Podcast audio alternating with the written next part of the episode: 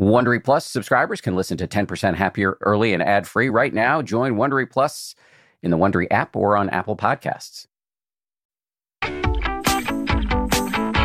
From ABC, this is the 10% Happier podcast. I'm Dan Harris. Hello, we've got a provocative, but I think pretty practical episode today. All of us have people in our lives, in our personal lives, our professional lives, even just people on TV with whom we disagree. So, how can we coexist or even reach a state of mutual understanding with these people? I don't think it's an overstatement to say that your personal happiness, as well as the future of the planet, may rest in part on our collective ability to hone these skills. My guest today has done this work in some of the most extreme ways imaginable. She is a reformed neo Nazi by the name of Shannon Foley Martinez. She now works to de radicalize extremists. She's also a consultant at uh, American University's Polarization and Extremism Research and Innovation Lab. In this conversation, we talk about how she got into the white power movement, how she got out of it, her methods for de radicalizing people who are still in that movement, how she applies those methods to more mundane conversations across the many lines of difference that run through our society, and how you can too. Couple of notes before we dive in. You're going to hear some background noise from a lawnmower and a barking dog. That's just the reality of recording podcasts in a pandemic. Also, as you may imagine, we hit on some pretty sensitive material here, including discussions of hate fueled violence, racism, sexual assault, and homophobia. So, just a heads up about that. One very quick item of business. As you may know, May is uh, Mental Health Awareness Month. Over the past year, mental health professionals have been working incredibly hard to help lots of people whose lives have been turned upside down. Of course, these folks, these mental health professionals, have also had their own lives turned upside down along with the rest of us. So we want to thank and recognize and salute mental health professionals. Our way of doing that here at 10% Happier is to offer a year's free access to our companion app, which is loaded with hundreds of meditations and other resources.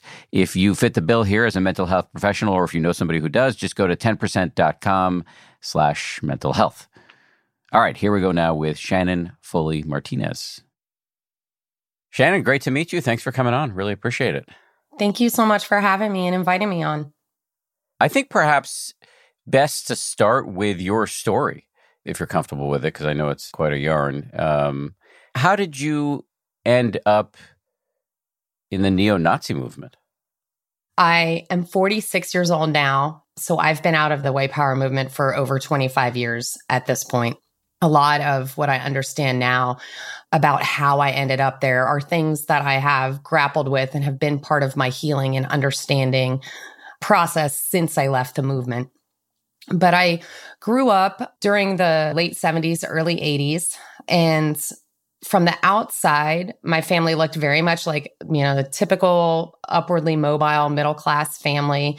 But one of the one of my earliest memories is that I felt like I didn't really belong in my family. I felt very much like I was the black sheep in my family, that I seemed to come wired to ask why. I wanted to know why the rules were what they were. Like, why did I have to do homework if I could already get A's on tests? Why did I have to go to bed at nine if I wasn't tired until 10. It was very important to me to understand how things fit together.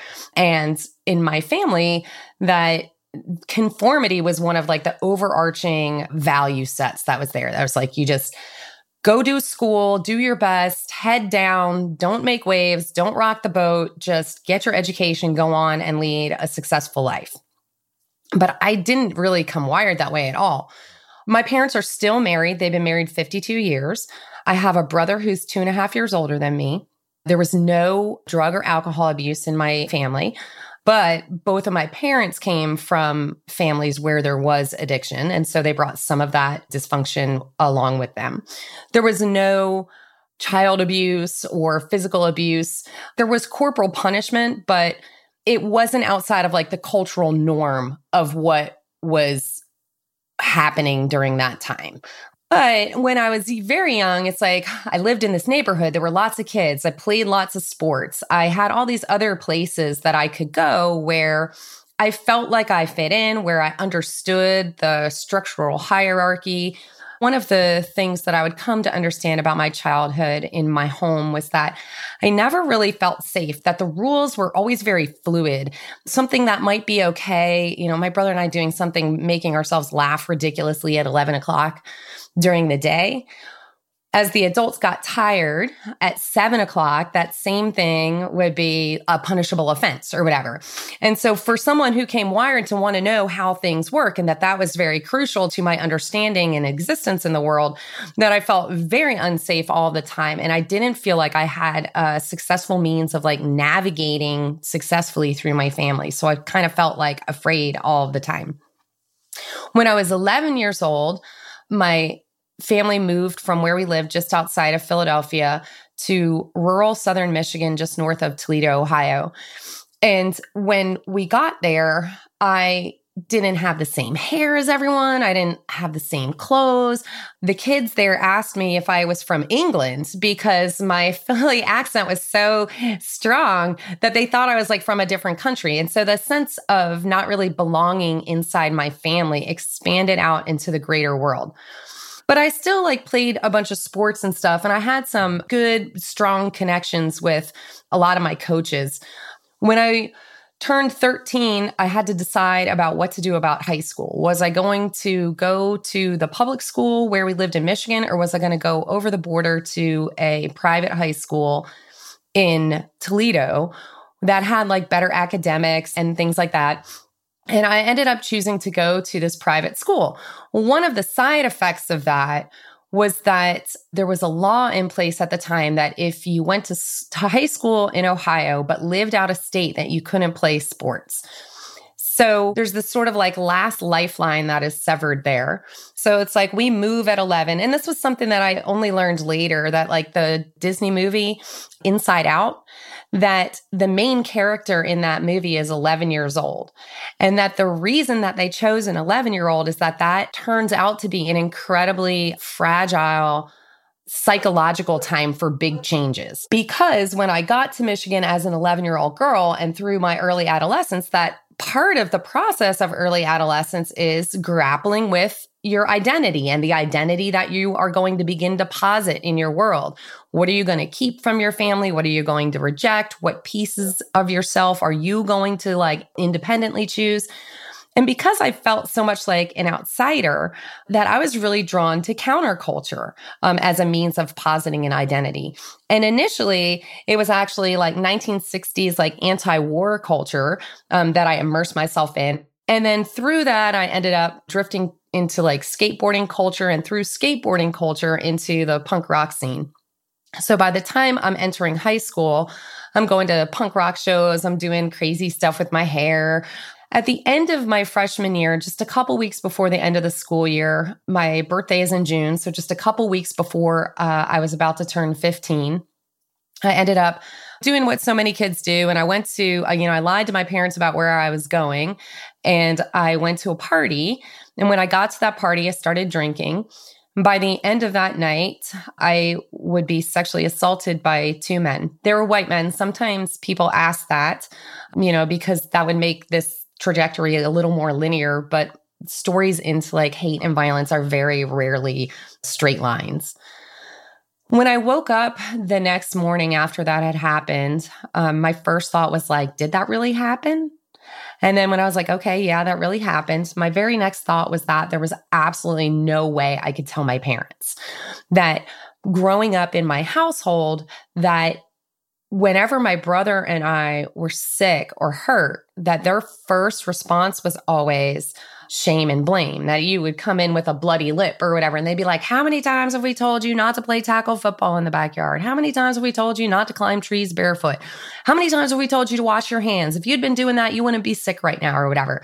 And so there was this part of me, very unconscious part of me, that knew that I couldn't endure the trauma of what had just happened, in addition to the trauma of being blamed and shamed for what had just happened. So I took all of that trauma and just shoved it down completely unprocessed. we know like unprocessed trauma doesn't dissipate, it festers. And in my case, it festered into deep self loathing and deep self hatred.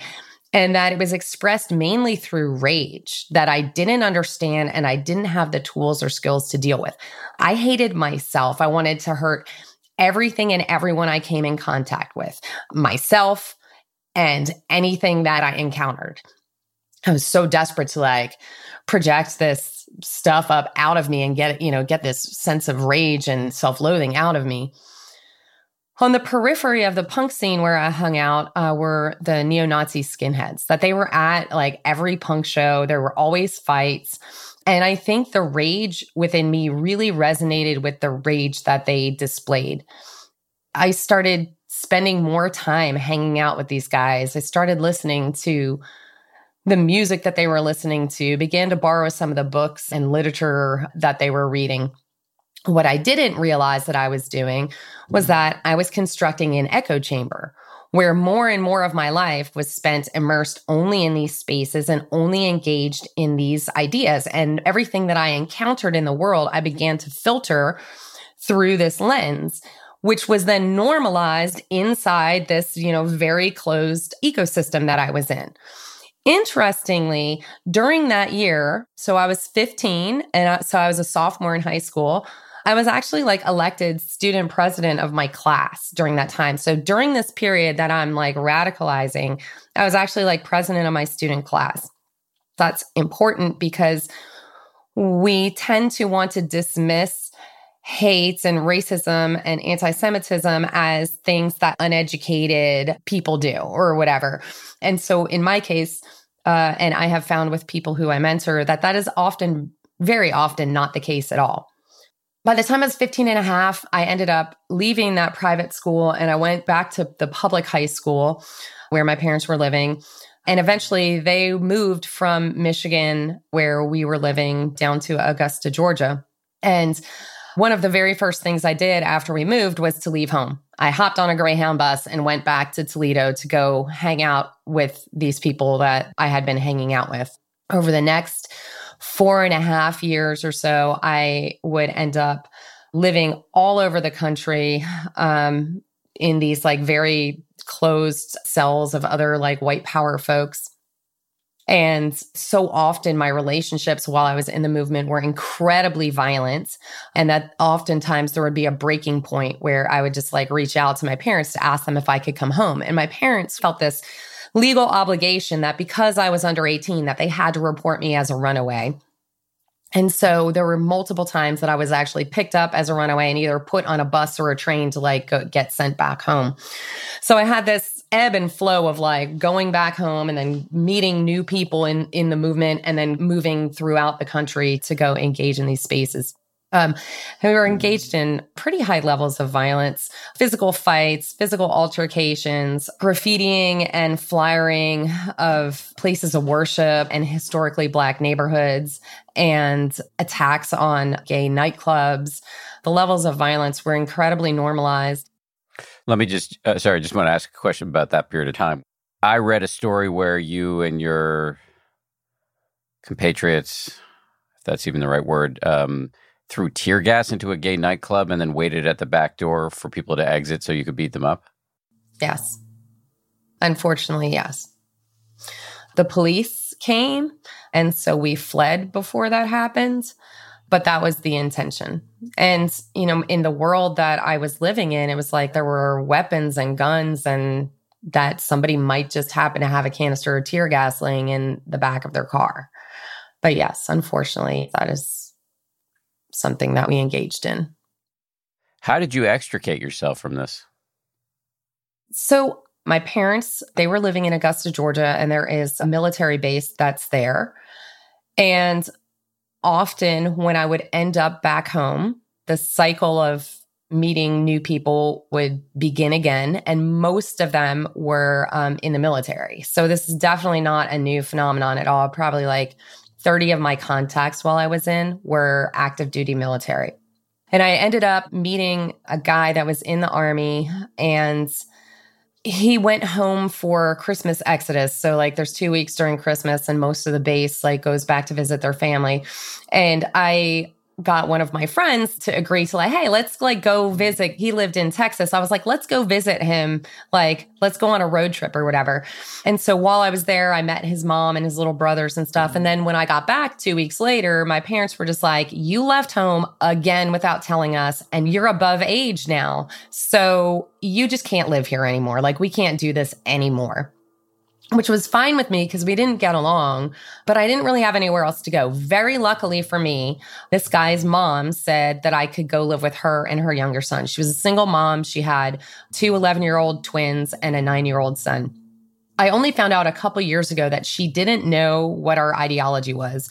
But like when I showed up on her doorstep, it was like, I mean, I looked like the vile creature that I had become. Like, I mean, I had just so much like, rage and anger in my eyes and just had this like very gruff physical appearance. But somehow she chose to look past that and see this, you know, struggling young woman who simply needed a place to stay. I wasn't very well connected with the white power scene uh, in Texas where they were living.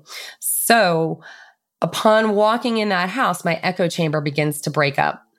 That now a lot of my time is spent with this family who does not hold these beliefs or ideas at all. And anything that I would have engaged in or whatever couldn't be normalized through the people that I was associating with.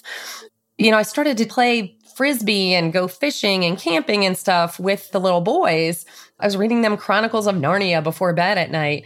And it was like, oh yeah, like this is like what people do. Like this is like what a life is. My life had been so immersed in like hyper violence that I had become so disconnected from all of the other pieces that make up a life that I didn't feel joy or wonder and awe or engage in activities simply for joy.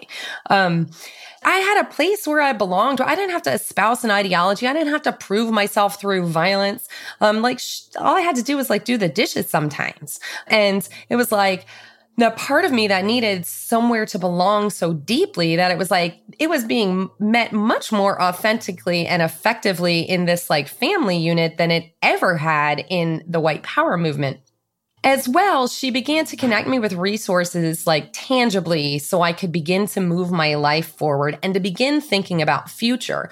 That while I was in the movement, I only thought about my future in terms of like the movement. What could I do? What could I sacrifice? What could my life possibly benefit this movement that I was so disconnected from any sense of having like a personal future, you know, and she's like, don't you want to go to college? Aren't there things that you, that you want to do with your life? But then she was also just like, so if you're going to, you need to like write these colleges. Here's, you know, let's go to the library. We'll look up these addresses. I'll give you, you know, here's a stamp. I'm going to put this in the mailbox for you. You have to go take your SATs. Here's a number two pencil in your hand. Get in my car. I'll drive you there. That it wasn't just like, you need to better your life. She invested in me and connected me with those things that I would begin to need to move forward. So it was in that environment where I think there was enough stability in my life that the space around me kind of expanded so I could shift and begin to examine like what my life had become and just be like, is this really who I am? Is this really what I believe? Is this really what I want to invest the rest of my life in? And it was in that environment that my ideology began to fall away, which happened probably over a, the course of about four or five months. At which point, you know, I was like, okay, I think I want to go to college. And I began to like make some plans for some of like my immediate future stuff. But it would take me another three years at least to really begin some of the like soul work involved in this. My ideology fell away and I was like, okay, I reject this ideology. I don't want to invest any more of myself in this. I think this is bad and this is harmful. But I still didn't have communication skills, interpersonal skills. In fact, it would be until I was like 20, almost 24, that I would frame what happened to me when I was 14 years old as rape. Like up until that point, I simply was just like, well, I lost my virginity to two men at a party when I was 14 years old. That I still wasn't inputting that as sexual assault in the story that I told myself. So these intervening years between 20 and 23, like my life was still a mess. And so it was like I went to college and I did okay, but my interpersonal relationships while I was in there were like a disaster. I still didn't like have skills and tools. I hadn't yet really sat with shame and feeling like the shame wash over me of like what I had been engaged in and even begin the process of like processing that shame. I ended up having uh, two babies during that time that I placed up for adoption because I was just like, I still felt like I was really worthless. So I felt like such a wreck of a human being. When I was 23, I ended up getting pregnant again and I would end up keeping this baby who would, you know, he's now the oldest of my seven children. He just turned 23 a few months ago. And when I had him, I was just like, you know, like I knew only two things. Like I had never even changed a diaper. I had no idea what I was doing. But I was just like, I know that I don't want to parent my kids the way I was parented. And I know that I never want my kids to grow up and be like me. And so I, that began this quest for me to, you know, like, okay, like what does it take to cultivate human beings who thrive? What does it take to cultivate human beings who will never look to hate or violence as any legitimate expression of anything going on in their lives? And so that began for me this process of like, okay, we got to do this work of like, how did we get here? Like, how did I end up in this movement?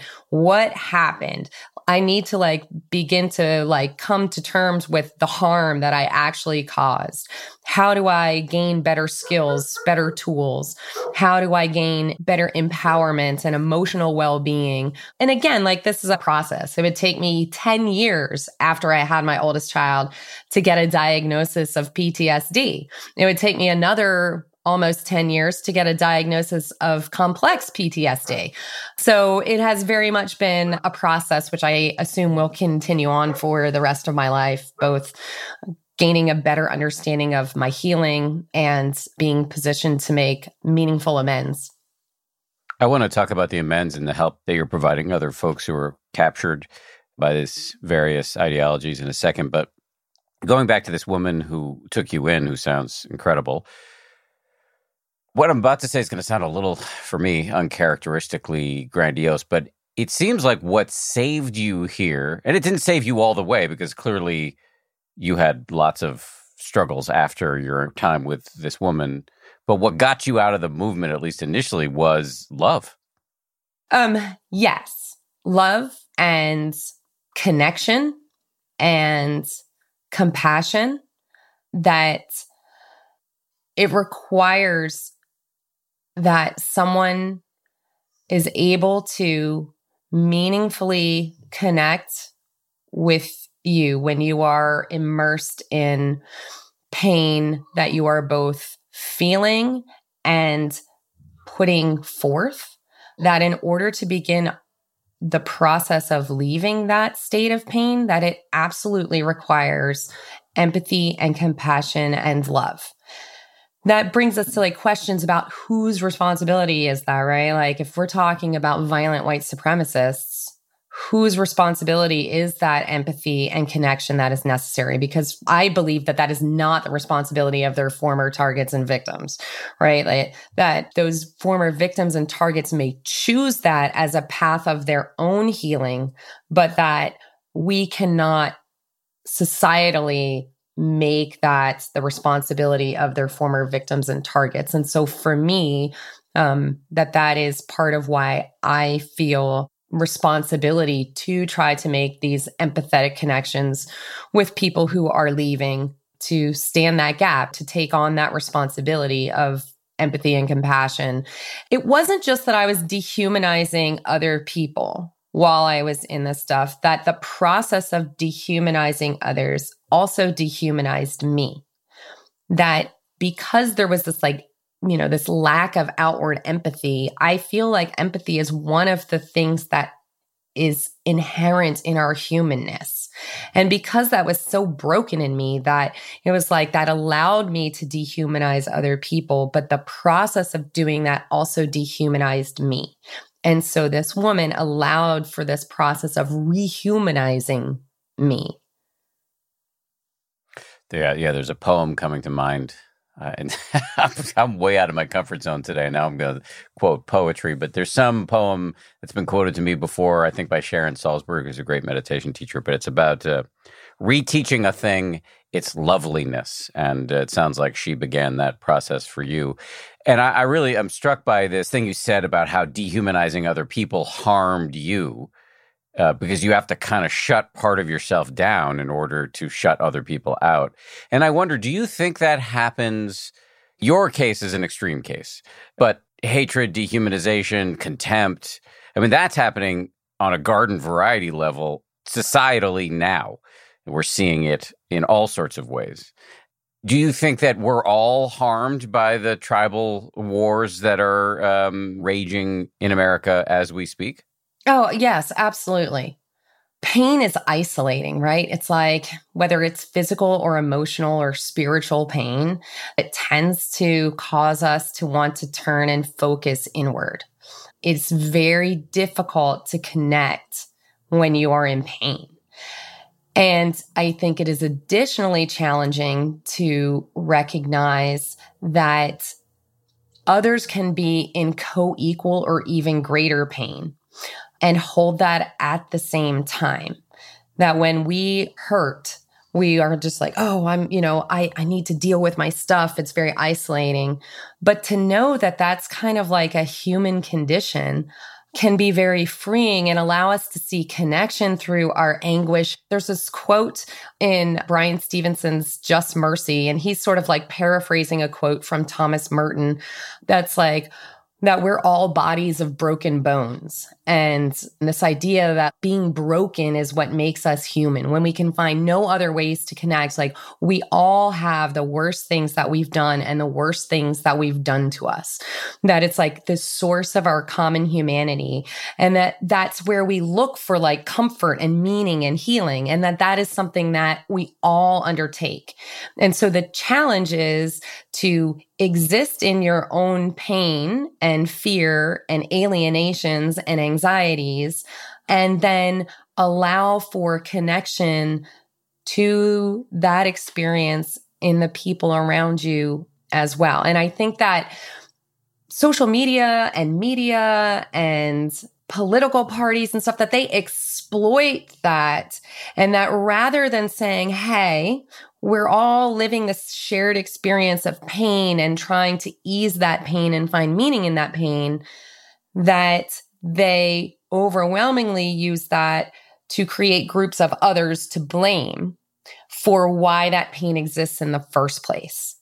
And I mean, there's reasons for that, right? Because if we are empowered through this shared experience of humanity, well, that's going to probably change our relationship with power and power structures, right? So it's, there are billions of dollars spent trying to create and exploit groups of others as the reason to blame for this pain and anguish and struggle that we each personally feel.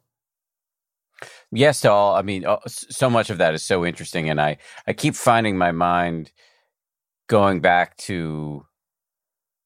I mean, there's so much in this idea that when you dehumanize other people, you are hurt. Obviously, it's true in racism and sexism, but I keep coming back to tribalism in part because I see people in my own world, and I suspect without any a ton of evidence that there's a psychology that can take hold where you're like, yeah, I'm just a regular person doing my thing. I may be, you know, in a tribe. In other words, I watch X cable station or I, my, you know, I read X newspaper and, and I don't read Y. But, you know, it's not like on my mind all the time. But, you know, vaguely, I don't consider myself to be part of the problem. But, you know, whatever tribe I'm in, I look at the people from the other tribe as complete idiots you know, I would not want my child to marry somebody from that tribe. I wouldn't ever really be friends with them. But again, it's not totally salient all the time in my mind, but I'm not organizing my life around my tribal identity, but I'm walking around with a significant amount of contempt for people who see the world differently than I do. Even that I think, can take a psychic toll. And it's a lower level of radicalism than what you, Shannon, identified with. I'm not throwing tear gas into nightclubs, but I am walking around writing off tens of millions of people and diminishing their humanity, which, whether I see it or not, causes some psychic pain on my end. I'm just trying this theory out, but does that land for you?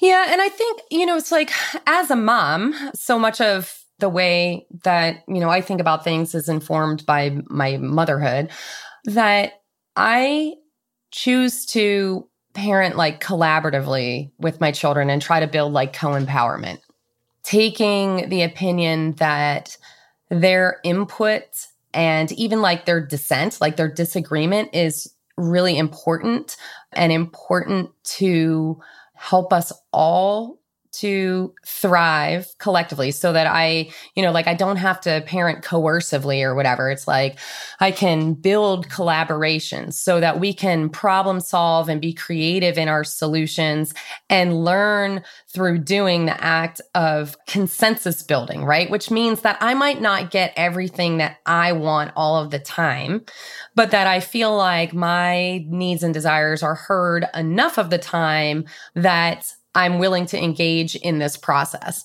And so, like, I have engaged with people in online discussions and real world discussions, like, say t- something like guns or whatever. I personally feel land on the side of like, I think there should be more gun restrictions than there are. Engaging in this conversation, it's like, you know, some person just being like, oh, and, you know, I need to be able to protect my family. And for me, I was just like, oh, well, what are you afraid of? You know, like he's like, well, somebody's going to hurt my family. I was like, well, talk to me about that like a little bit more. And, you know, cause I'm like, I'm afraid of that too. Like, I don't want my family to be harmed either. And my goal was not to like change his mind or whatever, but it was like, so we engaged talking about, well, like when we get down to it, our fears are actually really similar. And I think that is true about most stuff. That it's like if you can get past the like the noise of the argument that we're really talking about the same sort of we want our families to thrive. We want our children to have a future. We want there to be meaningful work for us and for the people around us and that our base needs and things are actually really, really incredibly similar. And if I shut down from engaging that way, then I am engaging in dehumanizing that other person, that I'm just taking their ideas as sort of independent, even from their physical body or whatever. I'm just engaged with these ideas or whatever. And that it's this collaboration building and valuing the totality of other people that helps us to actually build communities that genuinely thrive. And that by disengaging from hearing and what someone is saying as part of the totality of who they are, then I'm actually really injuring my ability to have a thriving community. Do you go out of your way to have civil conversations with people with whom you disagree? Yes, I, I do. But I mean, part of that is part of that is to like some of the work that I do. But yes, yes, I do. Um, I also, for me, it's very important that I'm always vigilant about not living in and creating an echo chamber of just like a different kind, right? And it's important for me to make sure that I am engaging with lots of different ideas and lots of, you know, people coming from lots of different uh, viewpoints.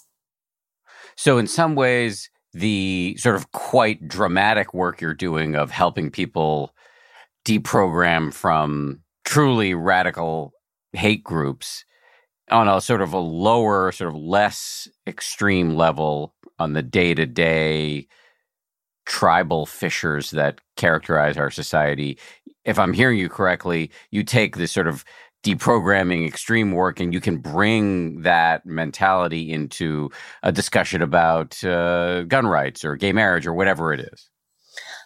If I take away the motivation that I'm trying to change somebody's mind, and if I change that, and it's just like, I want this to be an experience for both of us to honor one another's humanity inside of here, to see and feel the connectedness that we have. it completely changes the way that I engage, you know, and that because I feel like the more we can build and experience that connection, that person now, like, they can't just be like, oh, well, everyone that believes this is an idiot or whatever, because we just had a very meaningful conversation in which I wasn't just trying to like change his mind or whatever, um, where it was just like, oh, okay, I understand from your point of view how you can see that. And I really empathize with the things that have drawn you and led you there. That um, everyone has a story behind how they've gotten to wherever they've gotten. And if we can take time and create the space to hear that story, it is my absolute firmest belief that we will be better able to generate functional solutions that aren't harmful in themselves. So I've been very influenced in this regard by the work of a group that you may may or may not have heard of called the Braver Angels. They used to be called the Better Angels. Um, anyway, they're one of their leaders has been on the show before. His name is Bill Doherty. If people want to go back and listen to that episode, but they're they're what they do is they run these sort of encounter sessions between Reds and Blues, and one of the principal rules is do not try to change anybody's mind. And instead, what the goal is to arrive at what they call, and I love this term, accurate disagreement. And the net effect is humanization. You don't have to walk away agreeing with somebody about who they voted for or why, but you understand that their reasons hold together and you see them as a whole person who has a story that makes some sense. And hopefully it goes in reverse. And it sounds like you're naturally applying the same approach in your discussions with people with whom you disagree. That sounds incredibly similar. Yes. Yes. And I mean, and this is something that I engage with in my family too, just with my kids and my everyday life. Like that at this point, this is just how I exist in the world. And it sounds like you learned this from, I keep toggling between two levels here. There's the level that we haven't quite fully explored yet, which is your work with people who are coming out of hate groups. And then the level of your just sort of talking to other people who are not in a hate group, but you may disagree with them it sounds like you learned it from the former. The, the um, and I'd like to dive into that in a deeper way. What does it look like? Does somebody who's you know pulling themselves out of a QAnon hole call you up and say, "Hey, um, I need some help reintegrating"? How does it work? There's a couple different pathways. Um, every now and then, if um, somebody's about to um, be doxxed or have their information put out very publicly through uh, local activist organizations.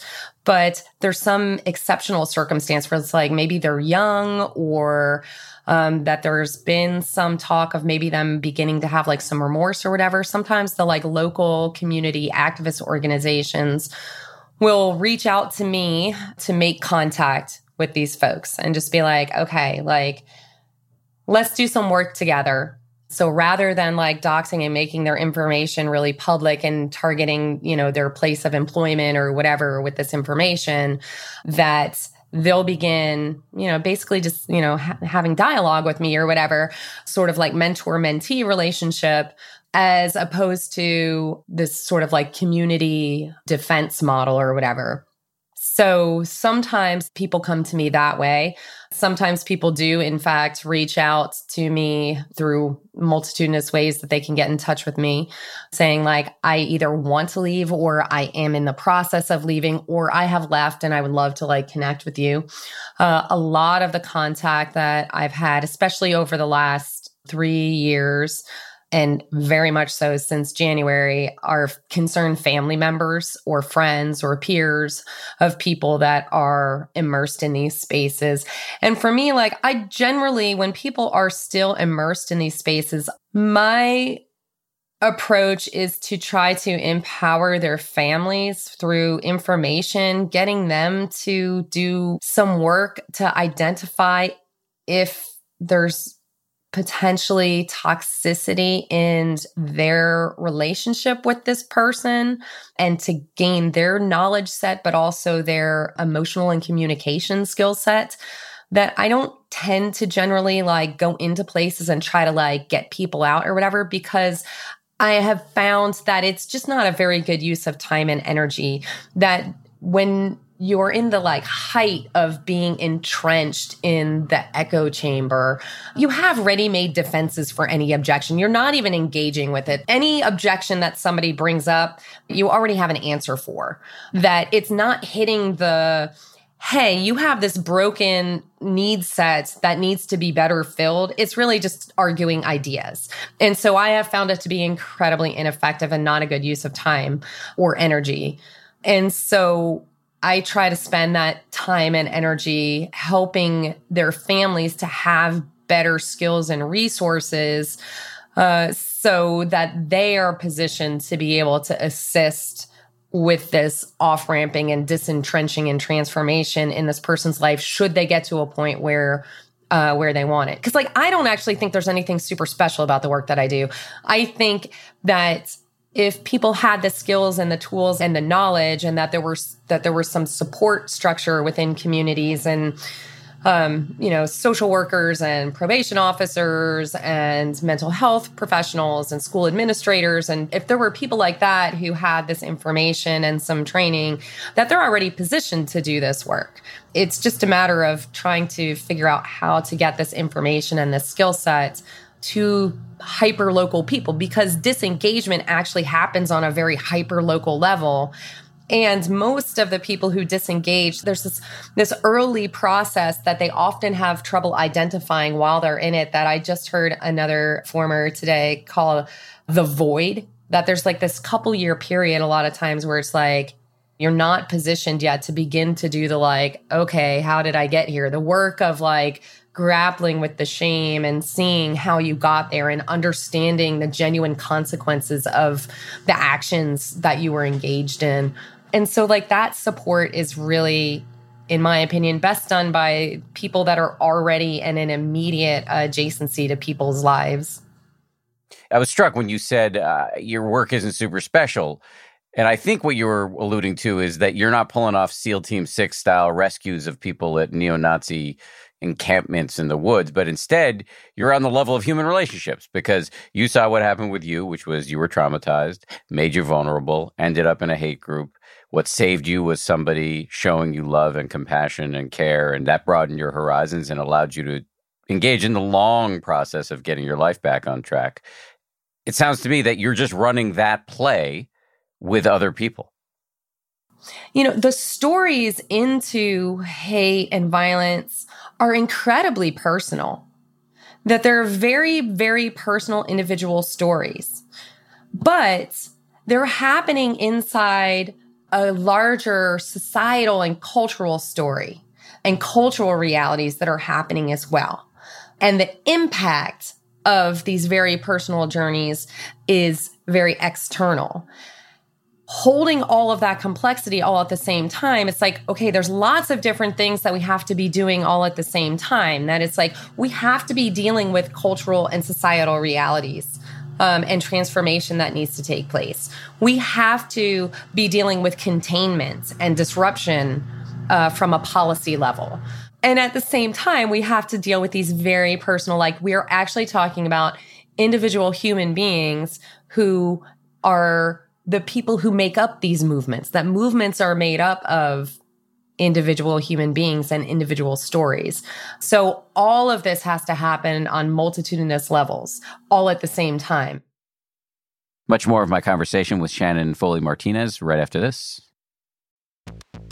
This show is brought to you by BetterHelp. I got to tell you, I feel so much better when I talk about my anxiety instead of keeping it bottled up. There's an expression that I first heard from the great researcher and also Zen practitioner Robert Waldinger never worry alone. Our temptation many times is to keep it bottled up, but the data really show that the people who do the best in life, who live the longest and are the happiest, have strong relationships with people with whom they can talk about whatever's going on in their lives. And for me, therapy is part of that. If you're thinking of starting therapy, you might give BetterHelp a try. It's entirely online, designed to be convenient, flexible, and suited to your schedule.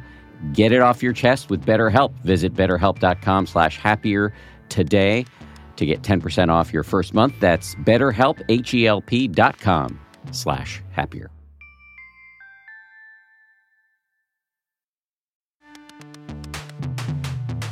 As they say at Amica, empathy is our best policy. Whether you need auto, home, or life insurance, they're ready to help you protect the things that matter most to you. They're a mutual company, customer owned, in service to you. Amica representatives are here when you need them, and you can take comfort knowing a real person will be there on the phone to take care of you because the greatest measure of their success is your satisfaction.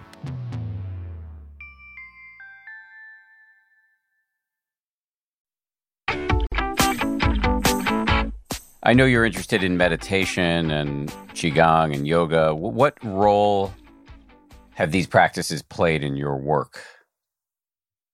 One of the things that I came to understand through my own experience is how very crucial it is for me to engage in activities where I am fully immersed in my body and not sort of like dissociate or you know separate myself from my realities or whatever. It's like learning how to be very anchored in my body learning how to experience and feel where and how I'm feeling emotions in my body and ha- being engaged in things where I'm not just interacting in the world of ideas or whatever, um, separate from my physicality, that those things are incredibly crucial to me in terms of my healing.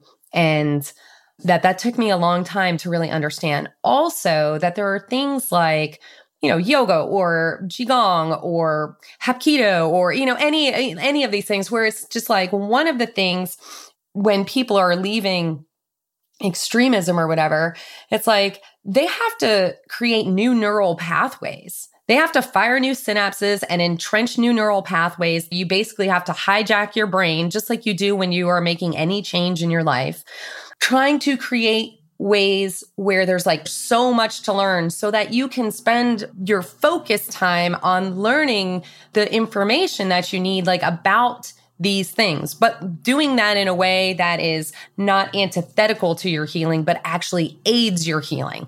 That it's things that also address your body and your mind's like trauma response and the functionality of your brain and creates an environment where entrenching new neural pathways is easier and more favorable and yields to more holistic ways of engaging in life. I believe I read uh, DJ one of our producers who talked to you in order to prepare for this interview made a note in the notes he sent to me that that one of the current and I, I, found this to be very surprising but this is something you're observing that one of the portals to qanon has become for some people yoga? Yes. Uh, and the wellness like online wellness communities. This seems to be particularly true for women um, which I find uh, interesting. Again, as a woman who's had, you know, I've birthed nine babies, I have seven kids. Um, the amount of times that I have walked into a pediatrician's office knowing that my baby won't sleep anywhere but like on my chest or in bed with me or whatever, and being told, that that's not true. You know, women all the time go seek help for chronic pain or whatever and are told that we're imagining things or that it's not that bad. I think that that's a very very prevalent experience for women and that that is one of the ways that people end up embracing the wellness community where they feel like the standard uh, healthcare paradigm or whatever has failed them so that there's this idea where it's like you distrust authority and you distrust authoritative information um, or what's presented as authoritative information or sources of information um, as part of your journey into the wellness community. And if you are inside a community where you already distrust those speaking or in positions or supposed positions of authority about your healthcare and well-being that it's very easy to understand how there's a leap that is made to just be like, okay, well, I'm being intentionally deceived. I'm being intentionally misled that this is actually something where I'm potentially the target of something that is intentionally trying to like harm me or my family. Um, like I have a lot of empathy for how that leap happens. I would imagine it's also the case that people come to yoga or other wellness modalities with trauma.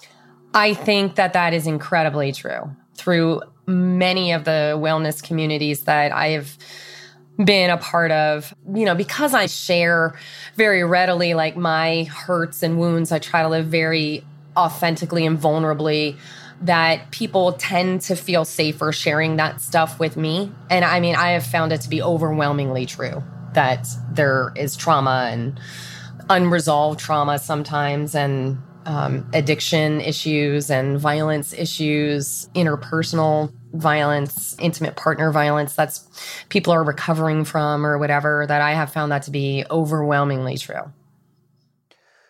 Just in as we're winding down here, to put a fine point on it, you know, it's unusual on this show where we really try to provide folks with you know actionable advice for doing life better. It's unusual that we bring in an ex neo-nazi on the show but obviously your story is so compelling and the work you've done is so good. How would you if it's possible to even sum this up how would you sum up you know the primary learnings from the work you do where you're helping deprogram people and get them out of hate groups?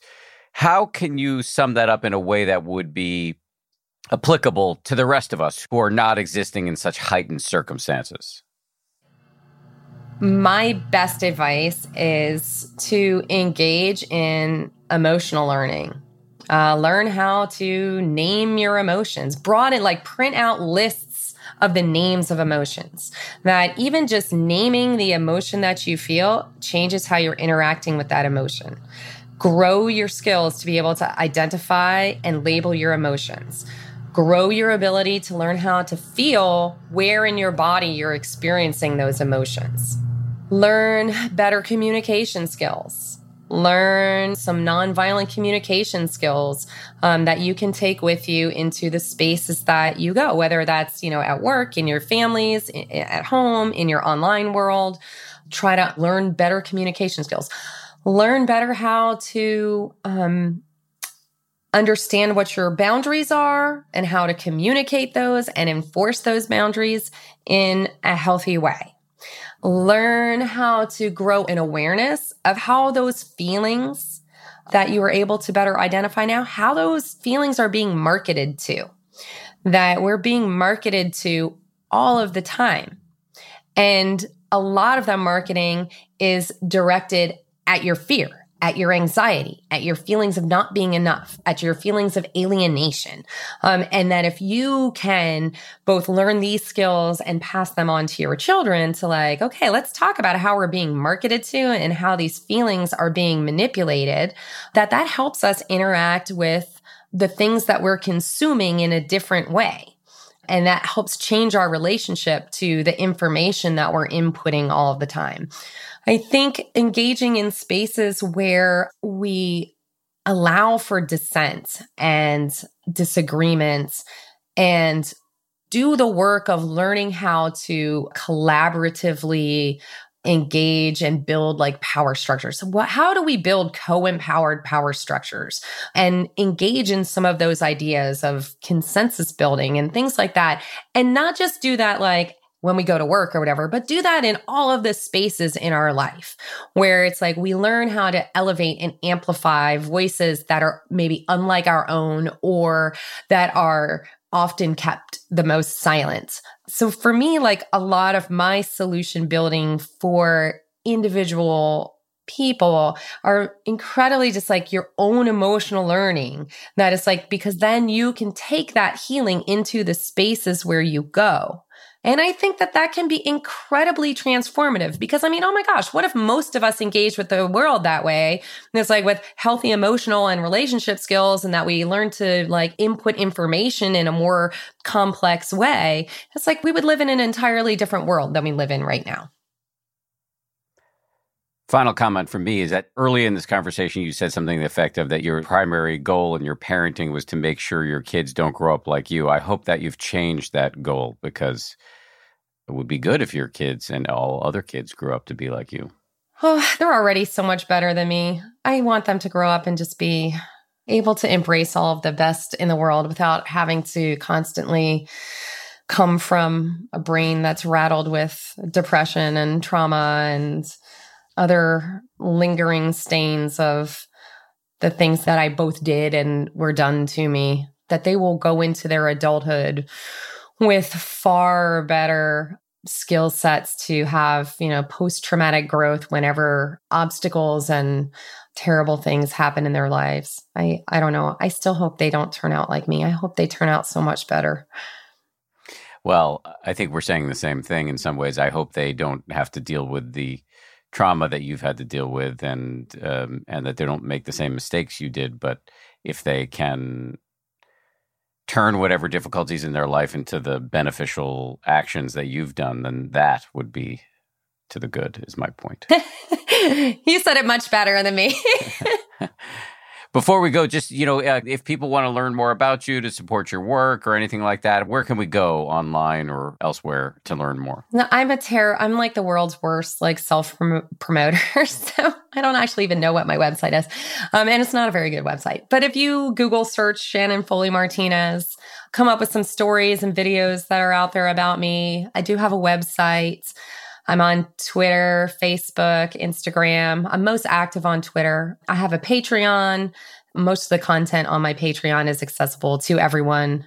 You know, those are the best ways. And my email address is on my website. So please drop me a line if I can ever be of help or assistance in any way to compensate for Shannon's admirable, in my opinion, lack of appetite for self promotion, we will put links to everything relevant in the show notes. So don't worry about it. Shannon, thank you very much. Great job. And it was great to meet you. And I'm sending nothing but good wishes to your lawn guy. thank you all so much. Thanks so much for having me and, uh, you know, spending the afternoon with me. Thanks again to Shannon. Really appreciated her sharing her time and wisdom at this fraught moment in our history. Before we go, one item of business and one announcement for an event that's coming up this Thursday, May 20th, with Richie Davidson, and that's happening through uh, the New York Insight Meditation Center. I'll tell you more about that in a second. First, though, the item of business, which is an invitation for you to participate in this show. In June, we're going to be launching a special series of podcast episodes focusing on anxiety, something I'm sure we're all way too familiar with, or many of us are way too familiar with. In this series, you're going to become intimately familiar with the mechanics of anxiety, how and why it shows up, and what you may be doing to feed it. We're going to teach you how to have a realistic view of your anxiety and to increase your ability to cope with challenging situations. You're going to learn tools for examining and overcoming your own particular anxiety feedback loops while building the skills of mindfulness, compassion, and courage along the way. And this is where you come in. We'd love to hear from you with your questions about anxiety that experts will answer during the anxiety series we're going to do here on the podcast. So, whether you're struggling with social anxiety, anxiety about re entering the world post COVID, or if you have any questions about anxiety at all, we want to hear from you. To submit a question or share a reflection, you can dial 646 883 8326 and leave us a voicemail. 646 883 8326. The deadline for submissions is Friday, May 21st. If you're outside the United States, we've put details in the show notes about how to submit a question through an alternate method. We look forward to hearing from you. Thank you in advance. And also, just as I mentioned briefly a second ago, I do want to uh, tell you about an event that's coming up with my friend Richie Davidson, who's a renowned author, a psychologist, and neuroscientist. He's doing uh, an event with New York Insight this Thursday night, May 20th. It's called Well Being is a Skill. Richie's going to discuss the interaction between Dharma and scientific evidence that suggests we can change our brains by transforming our minds and cultivate habits of mind that will improve our well being and the world. The online event starts at 7 Eastern. I put a link to the registration in the show notes, or you can just head over to nyimc.org, nyimc.org to search for the event. Richie is amazing. He's been on the show several times and really is a pioneer in terms of using the modern tools of neuroscience to look at what meditation does to the brain. So go check that out. With all that said, big thanks to everybody who makes this show Samuel Johns, DJ Cashmere, Kim Bikama, Maria Wortel, and Jen Poyant. We get audio engineering from Ultraviolet Audio. As always, a big shout out to Ryan Kessler and Josh Cohan from ABC News. We'll see y'all on Wednesday for a fresh episode. If you like 10% Happier, and I hope you do, uh, you can listen early and ad free right now by joining Wondery Plus in the Wondery app or on Apple Podcasts. Prime members can listen ad free on Amazon Music. Before you go, tell us about yourself by filling out a short survey at slash survey.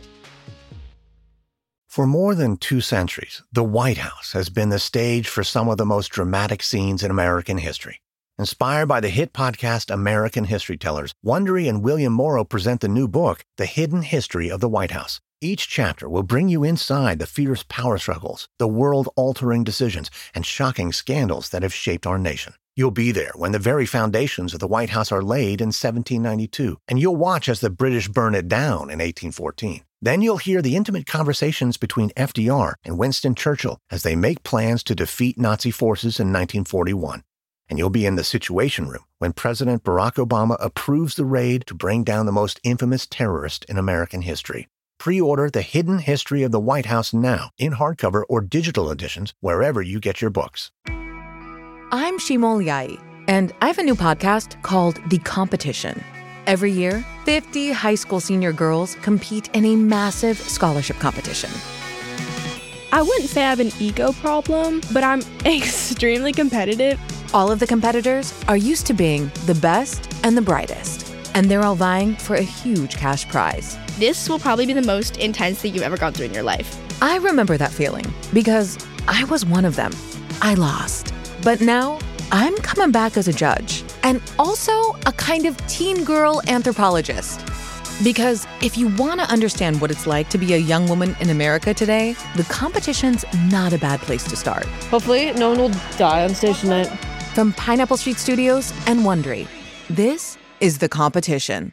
Follow The Competition on the Wondery app or wherever you get your podcasts. You can listen to The Competition early and ad-free right now by joining Wondery Plus.